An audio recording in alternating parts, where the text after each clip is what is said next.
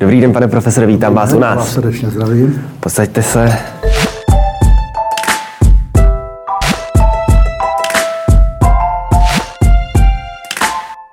Dobrý den, vítejte u nové epizody pořadu Kapitola.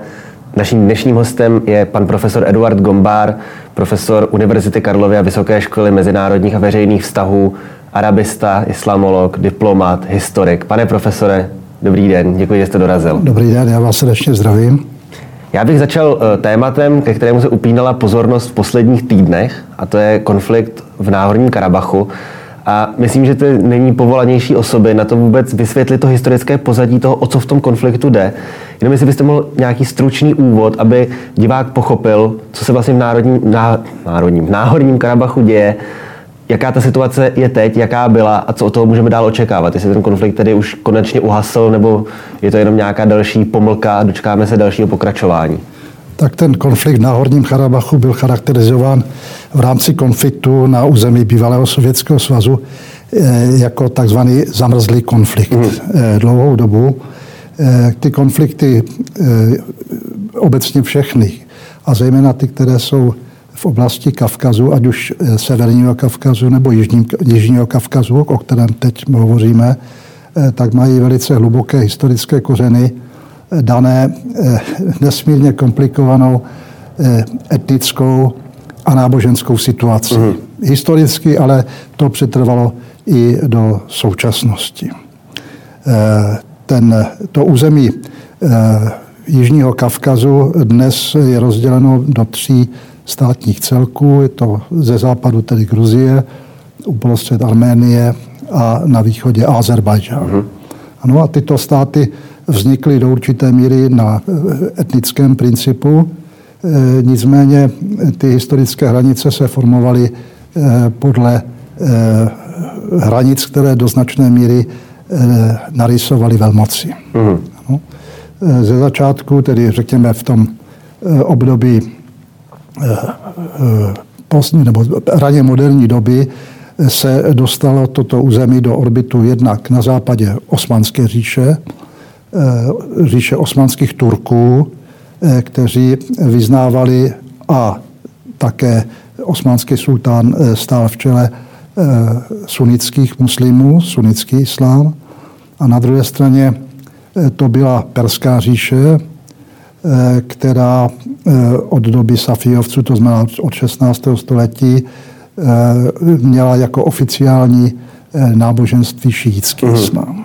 No, takže to je to základní velmocenské rozdělení, které v té oblasti bylo. Gruzie spadala spíše do toho orbitu osmanského, zatímco dnešní Arménie a Azerbajdžán do eh, orbitu, eh, orbitu perského. Eh, etnika, která tam jsou ta hlavní, o kterých nejvíce budeme hovořit, to znamená jak Arméni, tak Azer, Azerbajdžánci, čili lépe by se dalo říct azerbajdžánští Turci. Ano, ten název Azerbajdžánci je relativně moderní. Uh-huh. Tak pokud je o Azer, Arménii, tak je to starobylá civilizace, která nejprve fungovala pod ještě starou perskou říší, včetně Sásánovců. Eh, a eh, Arméni, nebo v eh, Arménii se jako v jedných z prvních států prosadilo křesťanství jako osobní, jako tedy náboženství oficiální. Mm-hmm. S tím ovšem, že to nebyl ten směr, který známe z Byzantské říše, to znamená řecko-ortodoxní, ale byli to malafizité, kteří, eh, bych řekl, tento centrum vlastně se vztahovalo k alexandrijskému patriarchátu v Egyptě. A z toho vyplynulo, že tedy ta církev arménská rozvinula eh, velikou, bych řekl, kulturní aktivitu, eh, udržovala také jazyk a ovládala i jiné komunity než arménské, Eh, zejména bych zmínil na území dnešního Azerbajdžánu a, a jižního Dagestánu eh, byla, eh, bylo stát, kterému se říká Kavkazská Albánie, mm. který byl křesťanský, ale jazyky, kterými hovořili, nebyla arménština. Arménština je indoevropský jazyk ale byly to kavkazské jazyky, ty původní, které tam byly. Že?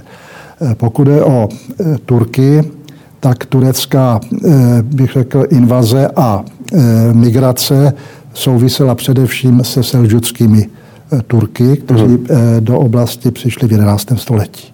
Ano, a ovládli, vytvořili velikou, velikou říši s několika centry, jeden, jedno z nich potom byl Bagdád, a vlastně ovládli celý východ tehdejší islámské říše. Takže to je příchod těch pod, pod vedením Selžuků, příchod tur, tureckých nebo turkických, turkmenských taky se říkalo e, e, obyvatel, kteří vlastně mimo jiné také dnešní Turecko e, osídlili a také tedy tu, ten dnešní, řekněme, Jižní Kavkaz, tu část, která padala pod Peršany. Islám se do té oblasti rozšířil velmi drzí. První arabové v, ve výboji přišli už v roce 645 hmm. do dnešního do dnešních Tbilisi, tedy Tiflis, kde se vytvořil mimo jiné také Tifliský emirát. A e, ta e, kontinuita, bych řekl, té muslimské vlády tam byla, muslimské vlády ve smyslu nadvlády, ano, hmm. ovládnutí. Hmm protože islám nenutil ke konverzím křesťany a e, judaisty. Jo, takže tam byla e, jistá míra náboženské tolerance a právě Arméni, e, arménská knížectví nebo i drobná království si v tom světě udržovala dosti značnou suverenitu. No a když se obrátíme už k modernějšímu, řekněme k roku 1800, to je takový, mm. takový mezník, ve kterém vzniká mezinárodně politický problém, který je nazýván, eh, nazýván Velká hra. The Great Game, Balšaja Igra a francouzský Le Grand Jeu.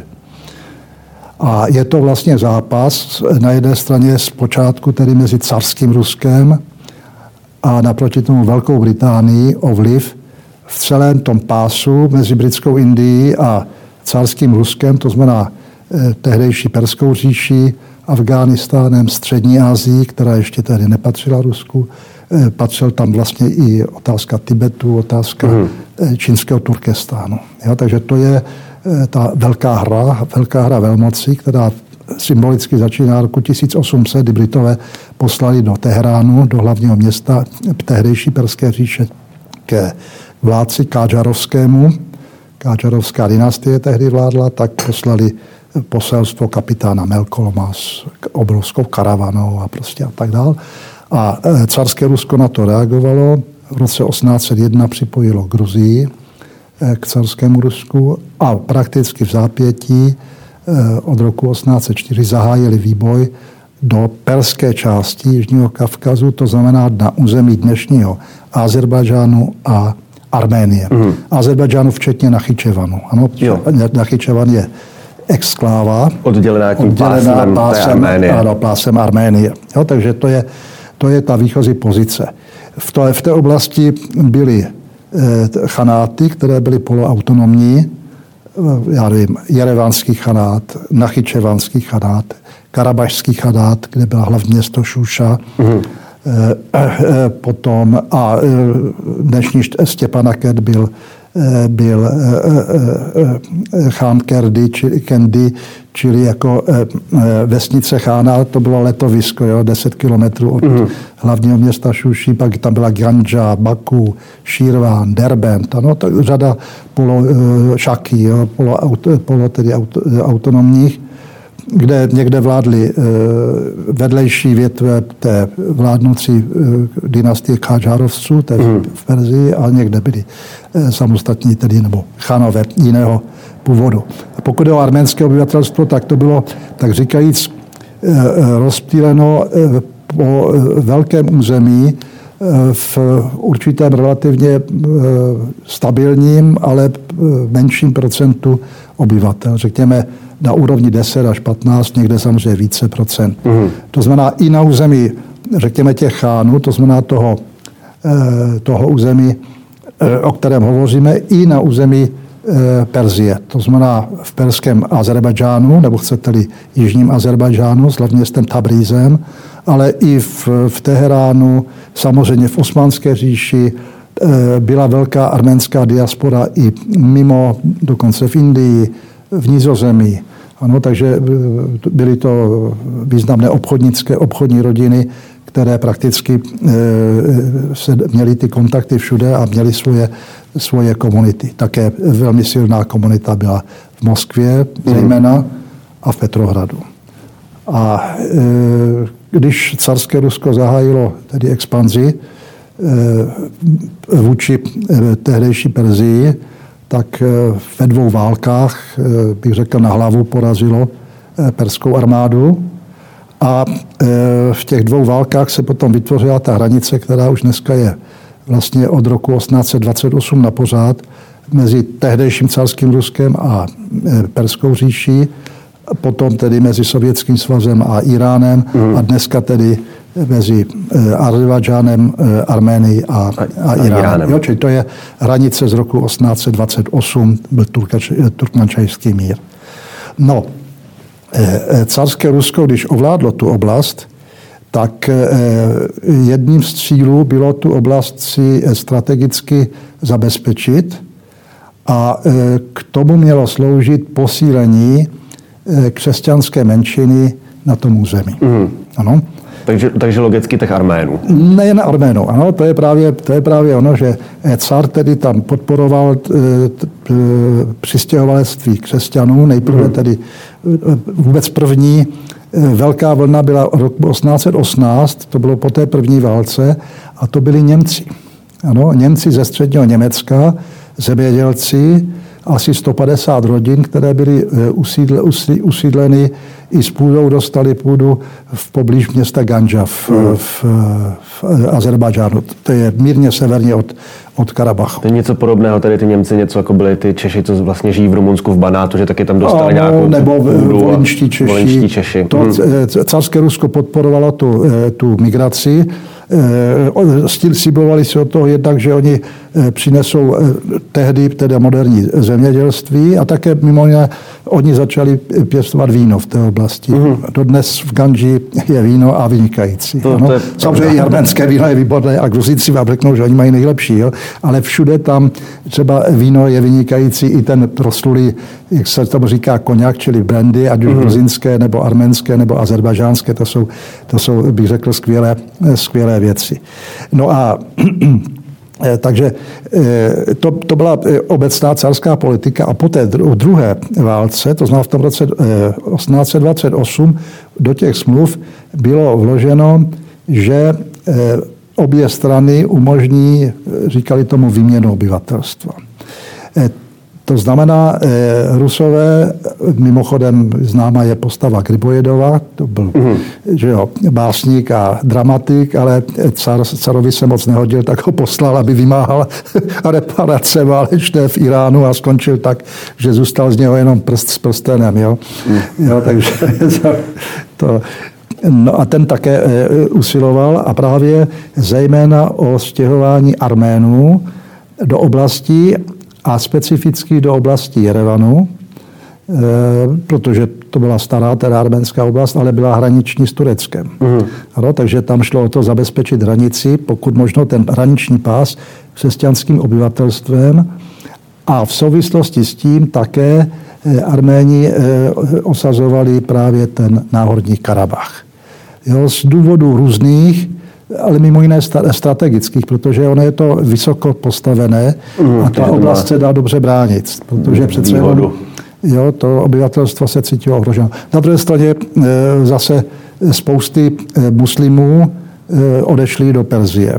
A nebyli to jenom Arméni, byli to třeba i Gruzinci, kteří byli v Perzii, Eh, případně i jiní, jiní křesťané. Mm-hmm. A totež, eh, ta stejná klauzule potom byla vnesena do podobné smlouvy, která byla s Tureckem ve stejné době, v roce 1829, Drinopolská smlouva, tak tam rovněž došlo k takové té, tam ani ne výměně, ale možnosti stěhovat ty, eh, to arménské obyvatelstvo potom do, do Eh, těch oblastí, které byly, eh, řekněme, vyčleněny nebo vytipovány jako, jako jerevanská nebo arménská oblast. Mm-hmm. Ano, přímo. Původně tedy byla dokonce i myšlenka, nebo spíš si to Arméni mysleli, že by dostali nezávislost, ale to v carském Rusku jako takovéhle věci se nedělaly. Se nedělalo. Nebo nedělali. Jenom napadá, pane profesore, když vás poslouchám, ta historie je opravdu dlouhá, spletitá. Je tam ještě pořád, jsou tam dozvuky tady tohohle z toho původního, těch původních konfliktů, nebo to vykrystalizovalo ten konflikt o ten národní Karabach jenom v nějakou nacionalistickou hru na to, že obě dvě strany tvrdí, my jsme tady tisíc let, my jsme tady ano. taky tisíc, my jsme tady tisíc a jeden rok. Jasně, jasně. Nebo je tam furt, je tam furt například to pnutí eh, křesťanských Arménů proti muslimským Azerbajdžáncům, nebo vlastně co je tím jádrem konfliktu v současné době? Nebo je to jenom, už jenom hra o tu, strategickou, o tu no, strategickou oblast? Váže se to k tomuhle starému.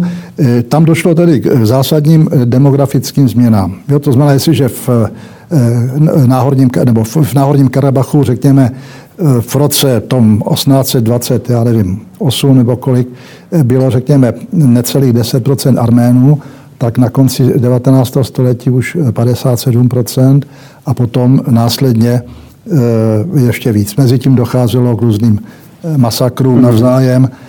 Souviselo to hodně se vzrůstem nacionalismu na obou stranách jak arménského, eh, a to nejenom v tom carském Rusku, ale i, i na tureckém území, na osmanském území, ale postupně eh, v souvislosti s mladotureckou revolucí také obecně tureckého. Mm-hmm. Jo, myšlenka panturkismus, jednocení všech Turků v jednom státě a vedl to eh, v Istanbulu, tedy Enver Paša, který potom se angažoval i v Baku, protože Baku mezi tím se stalo významným centrem ropy mm-hmm. a dneska i zemního, a zemního plynu dneska. My bereme Většinu 35% naší ropy je z Azerbajdžánu. Mm. Pro nás Azerbajdžán je skutečně nesmírně důležitý strategický partner. A ta ropa vlastně hrála potom velkou roli strategickou v celé řadě dalších konfliktů, například v čečenském konfliktu. Mm-hmm. Jo, protože tehdy ropovod jediný z Baku vedl přes Čečnu. Ano, dneska už je to jinak. Dneska už jsou ropovody přes Turecko, eh, už jsou, eh, už jsou eh, další. Takže ten konflikt jakoby, jako nacionalistický, kde ovšem zase, jakmile máte situaci, že národ a náboženství je jiný než národ a náboženství toho, to, toho druhého, strany tak je zlé, to už je špatné a jakmile nedochází ke sňatkům, tak je to velmi zlé. Uh-huh. Jo, to znamená ten muslimský Turek, kyperský řek. Jo, e, e, bohužel Bosna se takhle nakonec rozdělila. A takových míst je mnoho a samozřejmě křesťanský Armén a řekněme muslimský e, Turek obecně uh-huh. a tady Azerbajdžánci, ale nejenom Azerbajdžánci. Ano. Eh, třeba u Gruzinců to bylo trošku jinak, tam řada, víme o řadě eh, Gruzinců, kteří byli muslimského vyznání například, jo? ale jinak základ je samozřejmě křesťanský. No a eh, v době kolem první světové války plus potom revoluce bolševická, Římová, Jo, tak do toho ještě vnesli ten takzvaně třídní konflikt, ano, jedno s druhým. Aby, aby toho nebylo málo. Ano, a e, ten nacionalismus e, ústil v to, že se tam vytvářely národní státy, v roce 1918 jak Azerbajdžán, tak Arménie eh, i Gruzie vyhlásili nezávislost. Říkají tomu první nezávislost a třeba Azerbajdžánci jako státní svátek mají právě květen podle roku 1918. První ne tu, nezávislosti, ne tu obnovenou, ne, oni říkají, oni mluví, oba státy mluví o obnovené nezávislosti. Mm. No, když potom eh, bylo to sovětské období, tak eh, ta snaha řešit tyhle ty eh, národnostní věci vyústila v to, že nakonec se to ustalilo jako Azerbajdžánská sovětská socialistická revoluce, republika a Arménská sovětská socialistická republika s tím, že Náhorní Karabach byl autonomní oblastí v rámci azerbajdžánské hmm azerbajdžánské, té socialistické a tak dále republiky. Jo, no a tam eh, teoreticky tedy i v těch, v těch ústavách vlastně bylo, že se můžou i odtrhnout. Ano? Ale eh, odtrhnout se můžou vlastně pouze ty republiky sovětské, socialistické, ne autonomní oblasti. Ano? Mhm. Ty nemají, tak říkajíc, a priori nárok na nezávislost. No a v době Gorbačově, Gorbačově tak eh, začalo zejména u Arménů se velice, bych řekl, vyostřovat nacionalistické hnutí. A to začalo usilovat o připojení toho autonomního náhorního Karabachu, vyčleněním tedy z azerbajdžánské a, a připojení k té, té arménské, socialistické a tak mhm. dále. Jo. To ale e, Moskva nepodpořila. E, mimo jiné tam byl i problém toho, že ten náhodní Karabach je fyzicky oddělen od, od Arménie. Od Arménie tam, mezi tím tam je ten lačinský, ano, lačinský mm. koridor, ano, který tohle. No a e, došlo nakonec k tomu, že situace, jak se vyhrocovala a jak se rozpadal sovětský svaz, tak se že v Baku nakonec vyhlásila e, samostatná, tedy nezávislá republika v Arménii a e, náhodně Karabach vyhlásil nakonec také nezávislost, která nebyla nikým uznána. Dokonce ani těmi Armény. Ani těmi Armény. No a, a Eh, zase Baku udělalo to, že jim zrušili i tu autonomii. Jo? Takže jo, to jsou potom už takové eh, jako zbytečné reciproční kroky, nebo takzvaně reciproční. A došlo k válečnému konfliktu. Mm. Ten konflikt se nevyvíjel dobře pro Azerbajdžán, eh, částečně proto, že i zbytky sovětské armády podporovaly spíše tedy tu arménskou složku. No a ta válka skončila byly, byly tam velké tragédie. Takhle ono, to napětí e, začalo ten arménský nacionalismus a připojení Karabachu vyústilo v první fázi v první momenty vyhánění e, Azeru z Jerevanu a z Arménie. Mm-hmm. Ano, tím vznikl potom takzvaný jerevanský klan, který se hrál potom v politice azerbajdžánské velký, velký, měl velký vliv, protože to byli vlastně ti, kteří byli vyhnaní. Mm ano, a e, měli daleko silněji vyhranění nacionalistické, řekněme, postoje než ostatní obyvatelstvo.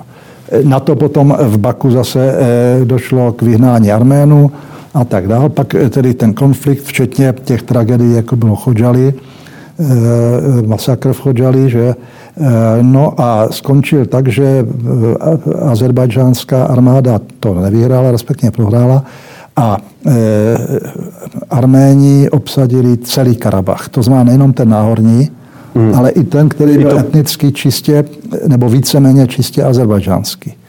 Takže celkově z toho území, jednak z Arménie samotného odešlo 300 tisíc Azerbajdžánců a z toho e, Karabachu jako celku potom nějakých 600 až, 7, až 800 tisíc se odhaduje. Takže přes milion lidí. Čili zhruba milion lidí prostě odešel. Jo? Takže Ono dnes je to e, taky tam složité, protože často se ukazují místa, e, kde prostě ti, e, to arménské obyvatelstvo se nastěhovalo před těmi 28 lety, ano, vlastně do, do azerbajdžánských, mm. řekněme, vesnic mm. a tak dále, tak dále. Jo. Takže, takže tam e, samozřejmě ty bolesti těch obou stran e, jsou problematické.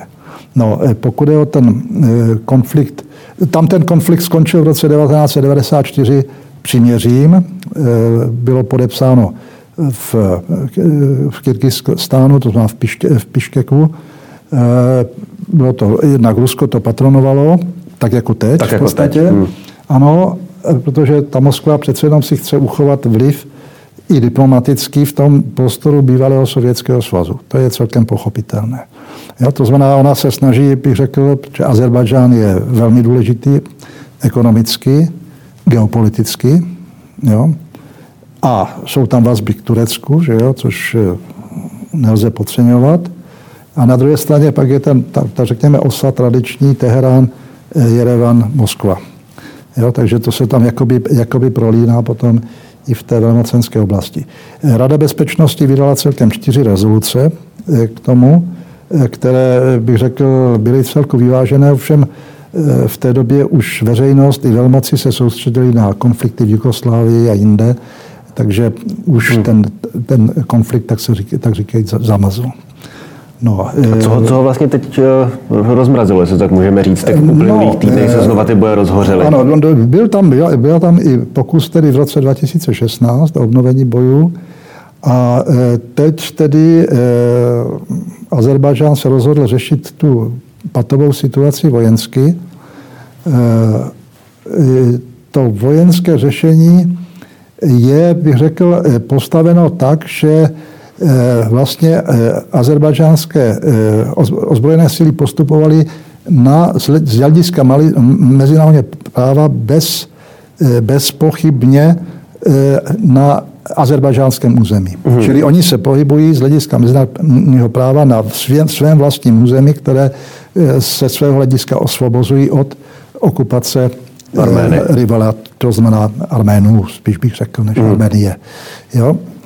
Protože musíme trošku rozlišit karabačské Armény a, a Armény, a Armény tady mm. z, z toho, protože přece jenom možná jste si také povšiml, že Eh, Arménie požádala eh, Putina o vojenskou pomoc eh, a odpověď Moskvy byla taková, že Arménie dostane poskytnutou, pokud protivník pronikne na její území.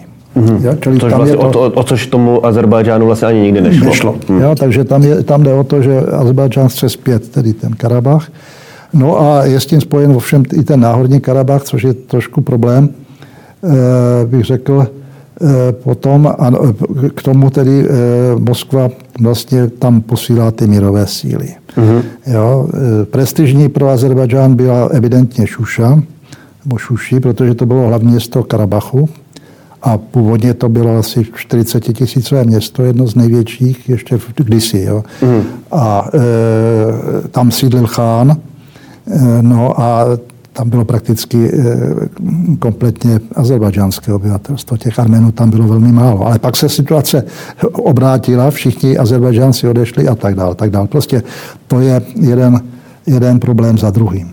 Eh, jde o to, aby z hlediska Azerbajdžánu eh, ti obyvatelé prakticky jsou azerbajdžánští občané arménské národnosti. Mm. Čili tam jde o to, aby to, co eh, bylo právě slibováno i v tom příměří, i v, té, v, tom, v těch jednáních, to znamená, aby to obyvatelstvo mělo zaručena samozřejmě svá práva národnostní, ano, tak to je velmi podstatné. Ovšem pravda je, že Azerbajdžán eh, celkově vede politiku multikulturní.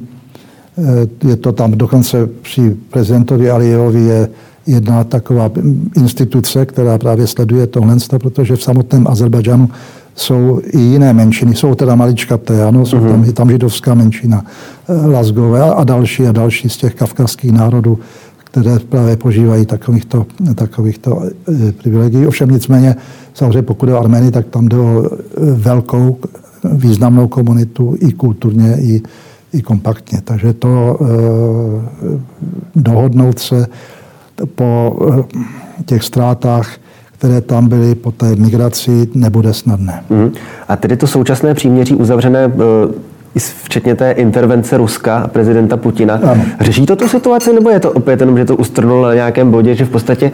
No, tak čet... z hlediska, z hlediska Azerbajdžánu, to znamená z hlediska mezinárodně právního, Azerbajdžán obnovuje svoji suverenitu nad, nad svým územím. územím ano, jak postupně se předávají eh, jeden okres za druhým.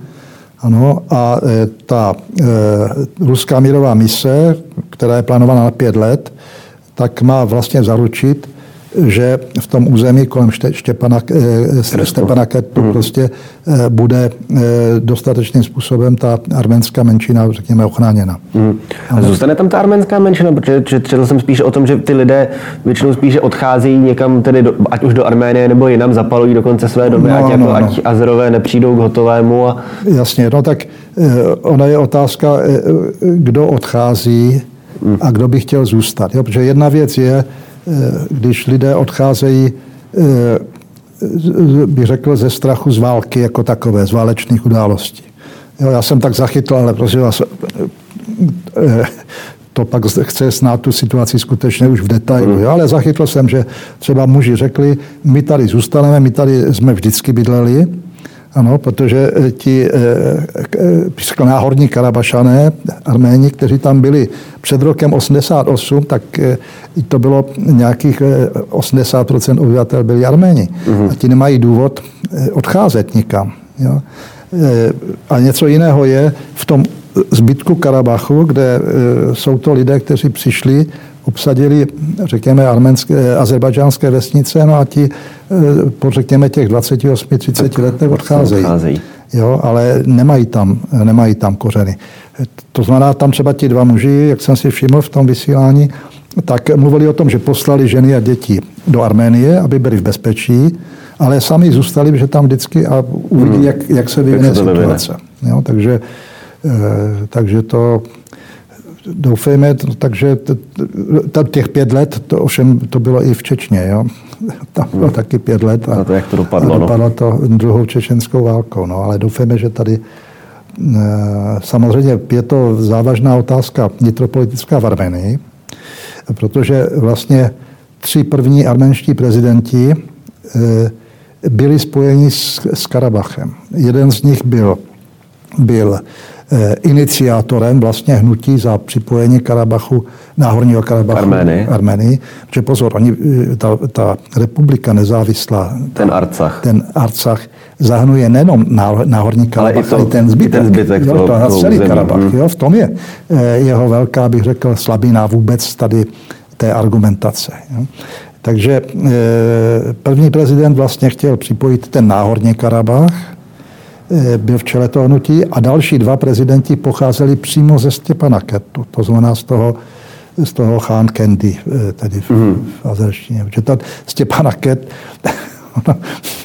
On to byl eh, bolševický eh, revolucionář, ten Stěpan, teď si nespomínám, jak se jmenoval dál, jo? takže to je vlastně bolševické pojmenování, mm-hmm. ale jinak to byl teda Khan Kendi, Kendi jo? čili vesnice, Chánova vesnice, jo? jako, už jsem říkal, jako mm-hmm. to výzko toho karabajského chána. Já se ještě zeptám, vy jste zmiňoval tu velkou hru z toho počátku 19. Ano. století. Nemůžeme dnes i na případě toho Karabachu sledovat takovou jako znovu velkou hru hráčů, tedy Vladimíra Putina jako ruského prezidenta i e, tureckého prezidenta Erdoana, kteří tam rovněž své zájmy mají. Dost možná i tam nějaké zájmy by se našly i ze strany Iránu, který též je velkým hráčem tady v, jak na tom Blízkém východě, tak i tady v této oblasti furt tam ty kořeny jsou, jak jste sám ostatně popisoval.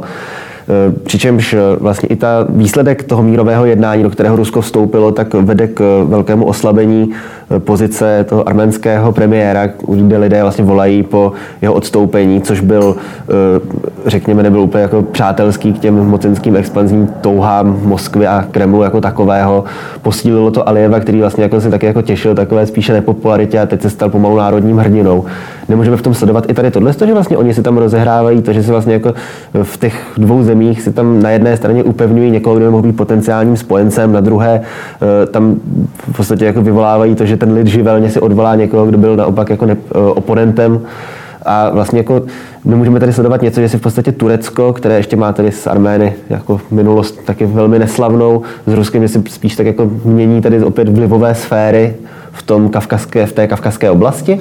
No tak eh, především velká hra byla eh, hra mezi skutečně velkými velmocemi. To znamená, mezi původně mezi carským Ruskem a Británií. Tehdejší, potom, eh, potom vlastně mhm. tu, tu pozici carského Ruska Sovětský svaz zdědil a pak eh, Rusko, zejména Putinovo Rusko. Mm. Ano, protože Jelcinovo Rusko mělo daleko víc těch vnitřních problémů. A pokud je o tu Brit, pozici Británie, tak tu zdědili po iránské krizi z 50. let Spojené státy. Proto e, ti, e, řekla, politologové a specialisté na tu oblast hovoří o nové velké hře. Hmm. Ale to je skutečně mezi těmi velkými velmocemi, v podstatě bývalými supervelmocemi, čili řekněme, e, tam je smlouva ještě sovětsko-perská z roku 1921. V případě, že by cizí velmoc vstoupila na iránské území, tak rudá armáda má právo vojenský zasáhnout hmm. na iránském území a takové věci. Což třeba zachránilo Chomejnyho, ja, protože Spojené státy dost dobře nemohly přímo intervenovat v Iránu. To je ta, ta, ta pravá velká hra. Hmm. Tady je e, otázka e, Turecka a vůbec rozložení těch sil, protože Azerbajdžán e, ten e, má politiku mnoha azimutů, jak se říká. To znamená on e, udržovat dobré vztahy s Moskvou, Eh, eh, udržovat korektní stavy eh, s Iránem, ano, Samozřejmě tady v těchto zemích, jako to bylo v Čečensku, nebo je dodnes svým způsobem, taky hrozí aktivizaci islamistů. Mm. A ti jsou nebezpečím úplně pro všechno. To jo, to znamená v případě, že by, řekněme, ta, ty aktivity byly větší v těch zemích, tak určitě budou hledat oporu v Moskvě. Jo, spíš než v Turecku. Mm. Jo. Na druhé straně ty turecké zájmy jsou tam jednak dlouhodobé tím směrem. Eh, potom eh, eh, Nachyčevan, který je vlastně oddělen, tak jeho bezpečnost zajišťuje Turecko. To se málo kdy ví, ale já jsem byl v Nachyčevanu a viděl jsem tam i na těch některých turecké vlajky, prostě na některých zařízeních. Jo, takže to, tam e, Nachyčevanskou bezpečnost zajišťuje turecká armáda v podstatě. A e, ty vztahy jsou sam, samozřejmě dané taky tím, že e, turečtina a azerbajdžánština jsou to je jako čeština a slovenština. Dost podobné. To jsou, ano, to, hmm. to, jenom azerbajdžánština je taková konzervativnější, takže přijede Azerbajdžánec do Istanbulu a oni říkají, ty mluvíš jako můj pradědeček. Jo? Jako u nás můj děda říkal, že jo, vypucuj mi ten špígl. Jo? Takže hmm. to, jo, to je jako, e, tam je ten rozdíl. No a e, samozřejmě Turecko e, nese, bych řekl, tu, ten problém těch masakrů arménických z roku 1915, které jsou pořád předmětem velkých sporů historických, ano, i co do počtu obětí, ale v každém případě to byly teda mohutné masakry. Mm. Ale odehrávaly se na území Osmanské říše, rozměr dnešního Turecka. Turecka. Ne v žádném případě na území Azerbajdžánu nebo Jižního Kavkazu. To byla přece součást carské říše. Jo? Až teprve se začaly ty státní útvary tam vytvářet, tak docházelo k, ke konfliktům lokálním, ale ne e, nějakého organizovaného, e, jak oni říkají, transfer, tehžír e, obyvatelstva, čili v podstatě tedy jo, za cenu obrovských obětí, nejenom přímo zabitých, ale těch, kteří vyčerpáním, nemocemi a tak dále, tak dále. Čili je to obrovské masakry. Že to hmm. odhaduje se v tom Turecku, že to bylo historicky řádově 700-800 tisíc, což je obrovské množství. Jistě, řekněme, tady je migrace 700-800 tisíc, ale v roce 1915 to byl, eh, byl jiný počet obyvatel. Méně, no, to znamená, eh, Arméni tvrdí, že to je 1,5 milionu. Ano. Eh, Turci zase říkají, že pouze 300 tisíc. No, i kdyby to bylo jenom... To, to samo o sobě taky není úplně fajn. číslo. Takže tam samozřejmě jsou tyhle, tyhle ty zájmy. Ankary, Ankara je aktiv, aktivní v poslední víře, v poslední době i v Sýrii, že jo, mm. celkově i ve Středomoří. Eh, na druhé straně, když si vezmete rusko-turecké vztahy, tak ty bylo tam nesčíslně válek, počínaje mírem v Kiči Kajnarže z roku 1774, ale také nesčíslně schopnosti pokud někdo eh, ty zájmy zvenku, eh, by řekl, poškozoval obou těch států, tak diplomaticky se dohodnou. Mm-hmm. Vzpomeňte na Lenina a Atatürka. Hmm, právě, no. A to, to by takovou poslední otázku ještě, jestli nehrozí to, že teď taky vlastně můžeme sledovat v kor na tom Blízkém východě, že jsou tam taková uzavírána taková ta spojenectví Ruska a e, Turecka většinou jako nějaká opozice proti Americe a tomu západu. A nehrozí spíš to, že tyhle ty spojenectví se rozpadnou s tím, že e, jak Erdogan, tak Putin jsou e, nějak se netají jako svými mocenskými ambicemi a že to v podstatě dojede do toho modelu dvou kohoutů na jednom smetišti, který se dlouhodobě nesnesou, pokud nebudou mít toho společného nějakého toho vnějšího nepřítele? No tak, pojďte, v Libii Rusové podporují Haftara, Turci podporují tripolskou vládu, jo, takže ono je to, ono je to různé jenomže Turecko i Irán jsou jenom lokální, lokální eh, mocnosti. Jo, Rusko samozřejmě eh, to Turecko eh, potřebuje částečně i kvůli otázce Černého moře. Jo, to hmm. znamená třeba Krym. Tam je řada takovýchto momentů, kde ty věci jsou provázané, protože já nevím, specialisté na Blízké východ často nehledí Eh, už za Černé moře jo, hmm. a podobně. A naopak ti, kdo dělají, já nevím, Ukrajinu, tak se nepodívají přes. Černé moře zase na jich. Jo. E, takže těch eh, variant je tam mnoho. E, v každém případě bych řekl, vůči Spojeným státům se vynazují hlavně tedy Rusko s Čínou a s Iránem. Jo, to je, bych řekl, ten triangl, mm-hmm. který, na který, před kterým varoval Břežinský. Jo, že prostě ne, ne, ne, nevtlačit ty země k tomu, aby, aby vytvářely silné spojenectví, protože e, tam máte tu hedvábnou stezku velkou a tak dál, e, propojení komunikaci a to může velice silně změnit geopolitickou situaci v celé té oblasti. Mm. Ne vůči ven, jakoby a v té vůči nám, uvnitř, ale tam, uvnitř. tam, tam mm. uvnitř. Jo. A to Turecko samozřejmě nechce být úplně vymanevrováno z toho prostoru. Jo, protože na druhé straně Spojené státy tam e, e, také mají, bych řekl, spojence, třeba v Gruzii. Jo, ale i ten i e, Azerbajdžán například teď evidentně spolupracoval vojensky s Izraelem. Mm. A Izrael dostává z, z Azerbajdžánu ještě daleko větší podíl ropy, teď si nejsem, nevím přesně kolik, jo, ale přes 50%. To někde k 60%. No, no, tak nějak 60%. Takže tam je Eh, tam jsou i eh, takovéto strategické eh, vazby, takže ten Azerbajdžán, Azerbajdžán jako rozhodně nechce, je to sekulární stát jo, to, a to si musíme vážit jo, v tom islámském světě. Snad to taky zůstane. No, no, čála. Pane profesore, děkuji ještě jednou, že jste dorazil, že jste tady aspoň vnesl trochu světla do tady té komplikované situace. Snad tedy doufáme, že Eh, někdo se z toho poučí, že aspoň bude vědět, tedy, jak tu historické pozadí, tak eh, tu současnost a nezbývá než optimisticky hledět do té budoucnosti, že vše bude tak, jak má a k nějakým větším konfliktům tam nedojde. A třeba, že i ta ruská mírová mise, byť s ruskými mírovými misemi, je to taky takové všelijaké, takže zrovna tahle bude třeba úspěšná. Ještě jednou děkuji moc.